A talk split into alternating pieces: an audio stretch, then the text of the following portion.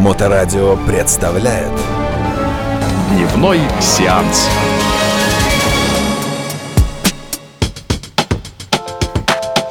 Здравствуйте! В эфире дневной сеанс и я Лена Некрасова. Прошла неделя и мы снова говорим с вами о кино. Начнем сразу с новостей российского кинематографа.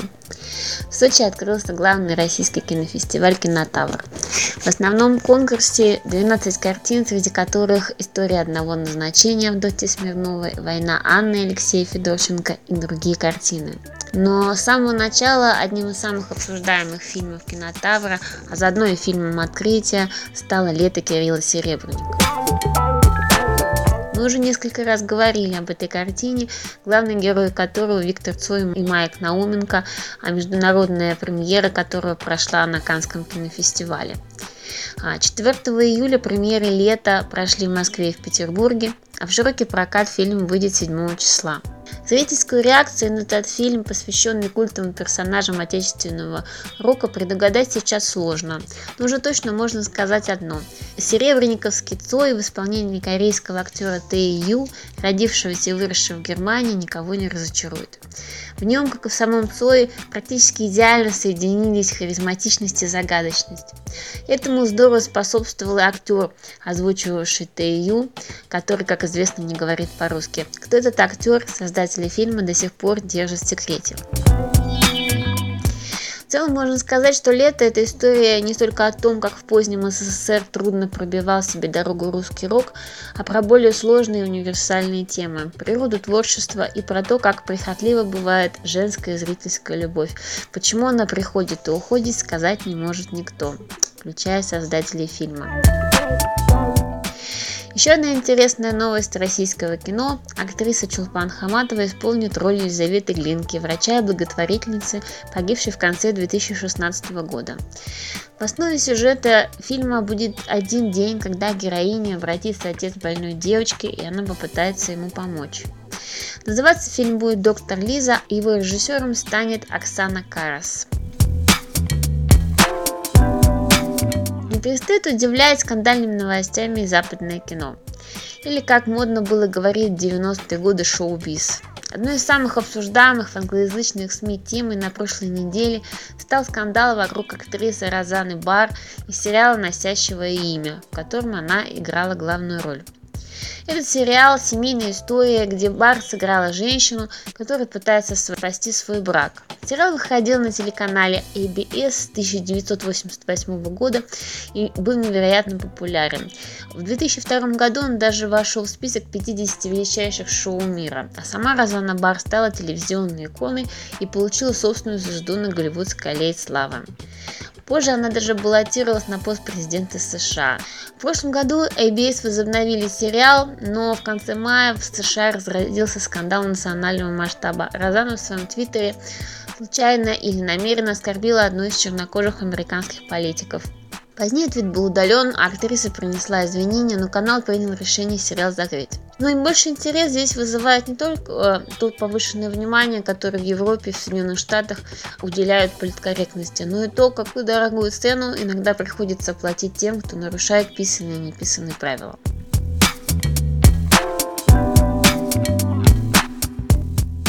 Прокат.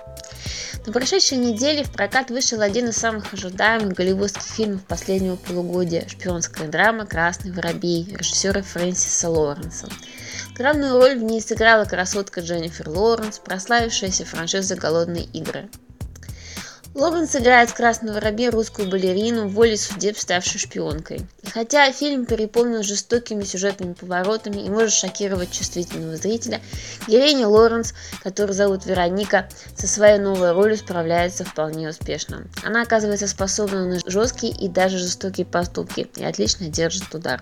Впрочем, и в «Голодных играх» персонаж Лоренс сложно было назвать слабым. Фильм заставляет вспомнить голливудскую классику времен Холодной войны, Сделан он по одноименному роману Джейсона Мэттисона, который больше 30 лет проработал в ЦРУ.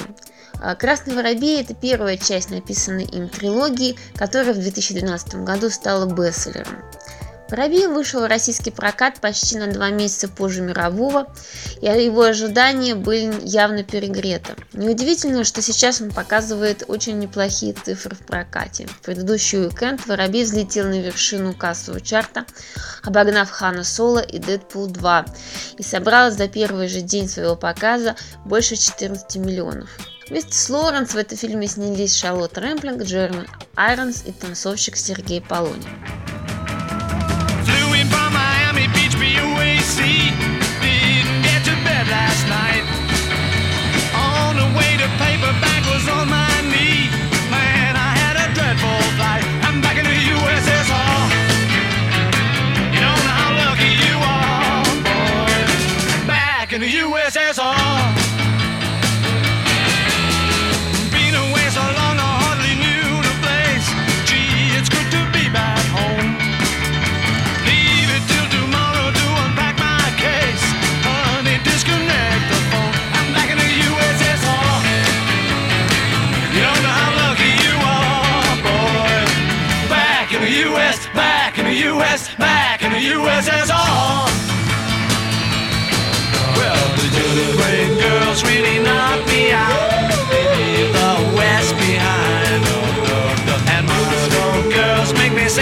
shout that Georgia's always on my, my, my, my, my, my, my, my, my mind. Oh, come on!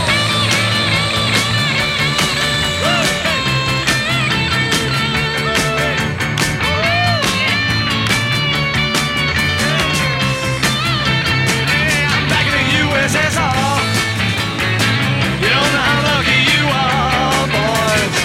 Back in the USSR.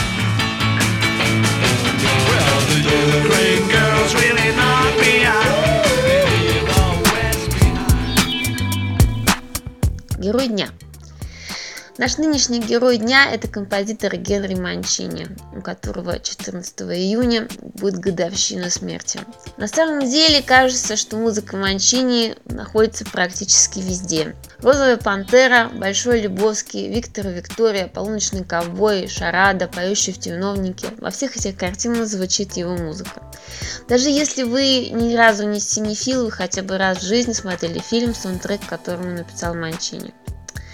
Он родился 16 апреля 1924 года в Кливленде, его настоящее имя Энрика. Про жизнь Манчини можно рассказывать языком одних только цифр. Он написал около 500 песен, записал 90 альбомов, получил 20 премий Грэмми и 70 раз был номинирован на эту премию две премии Эмми, 4 Оскара и 18 номинаций на него. При этом почему-то только один Золотой Глобус, но это, разумеется, нисколько не делает карьеру Манчини менее блестящей.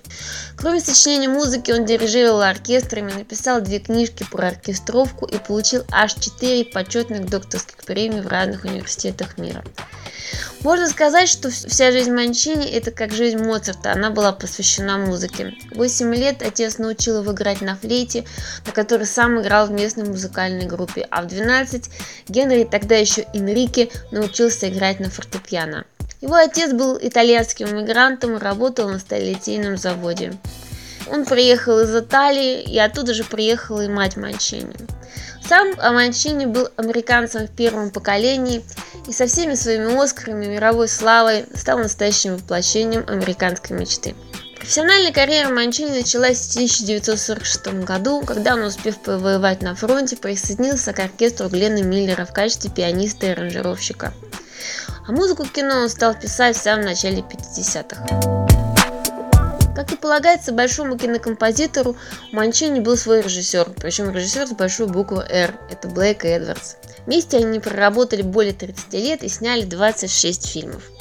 Первым из этих фильмов стал телевизионный сериал о детективе Питере Гане, а потом были «Дни вина и роз», несколько частей «Розовой пантеры», «Подмена» и многое другое. Вместе же они сделали фильм «Легенду. Завтрак у Тиффани». Самой знаменитой сценой этого фильма была та, где Холли Галайтли, которую играла Одри Хэмберн, сидя на пожарной лестнице, играла на гитаре и пела песню Moon River. Слова к этой песне написал Джонни Мерсер, а музыка стала главной темой картины. Кроме того, в сцене с песней герой картины, молодой писатель, начинает писать новый рассказ, который приносит ему удачу. Это как бы подчеркивало значимость происходящего на экране и значимость этой музыкальной темы. Говорят, что сцену с гитарой собирались вырезать из прокатной версии фильма, но Одри Хэбберн устроила продюсерам страшный скандал и тем спасла фильм. Сегодня представить себе завтрак у Тиффани без Moon River невозможно. За эту музыку Манчини получил свой первый Оскар и две премии Грэмми. Завтрак у Тиффани вместе с Розовой Пантерой стал визитной карточкой Манчини и воплощением стильности и гламура. В 60-е, когда вовсю шла сексуальная революция, во Вьетнаме воевали, а в Париже бушевал Красный май, олдскульная женственность героинь Эдвардса, грустящих и влюбляющихся под нежную музыку Манчини, казалась воплощением потерянного рая.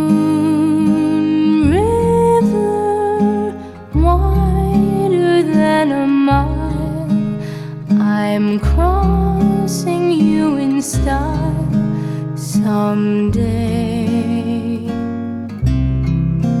Oh, dream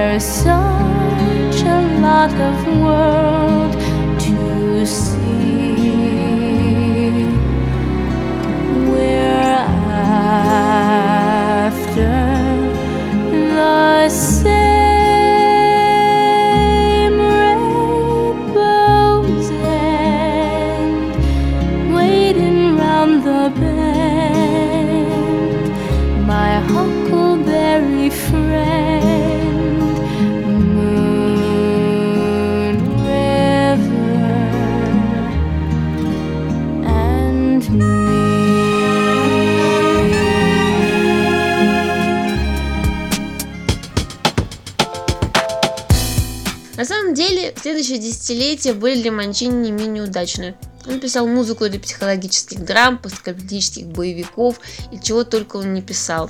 Но его коньком оставались романтические мелодрамы, поющие в терновнике, Кейт Лео и так далее. Все по-разному трактуют причину фантастической популярности Манчини. Кто-то считает, что это было связано с тем, что он один из первых он стал использовать джазовые элементы в романтическом кино. Кто-то говорит, что все его самые знаменитые мелодии очень просты. Манчини умел очень экономично и действенно решать самые сложные художественные задачи. Например, Moon River написано в одной октаве, потому что Одри Хэбберн был не слишком сильный голос. Сам Манчини говорил об этом так. Это была одна из самых сложных работ для меня. Я не мог придумать, что же эта молодая леди могла петь на пожарной лестнице. Я думал над этим почти месяц. Но после встречи с Одри процесс пошел. Я решил, какой будет эта песня, после того, как услышал ее голос тихий, с легкой хрипотцой. При этом эта музыка удивительным образом сочетает самые противоречивые чувства нежность, романтичность и грусть. Еще одна памятная дата, теперь более счастливая. 30 мая исполнится 90 лет французскому режиссеру Аньес Варда. На самом деле, надо бы сказать режиссерке, не только потому, что Варда женщина, а во французском языке феминитив уже давно правит бал, да и сама Варда много сделала для движения феминизма, но еще и потому, что про нее принято говорить, что она единственная женщина среди режиссеров французской новой волны, навсегда изменившая лицо кинематографа. Кроме половой принадлежности режиссерского таланта, Варда надо отметить режиссерское же долголетие. Совсем недавно она выпустила новый фильм под названием «Лица деревни». Кроме того, в этом году номинировалась на «Оскар». Новости сериальной промышленности. В начале июля должен выйти новый сериал про маньяков, он называется «Острые предметы». Фильм основан на одноименном романе Гиллиан Флинн. Его главная героиня – психически неуравновешенная журналистка по имени Камила Прикер, которая выпускает из лечебницы, и она едет в родной город, чтобы написать материал про убийство маленьких девочек.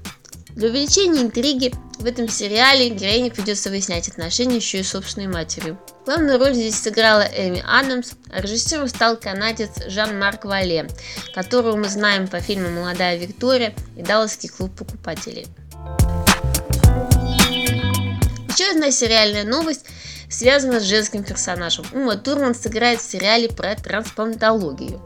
Его героиня – это женщина, которая после пересадки донорского сердца хочет узнать о предыдущем владельце этого органа. Сериал этот называется «Потайные комнаты». На этом про кино сегодня все. Я Лена Некрасова. Смотрите российское и иностранное кино и слушайте нашу передачу. Моторадио представляет Дневной сеанс.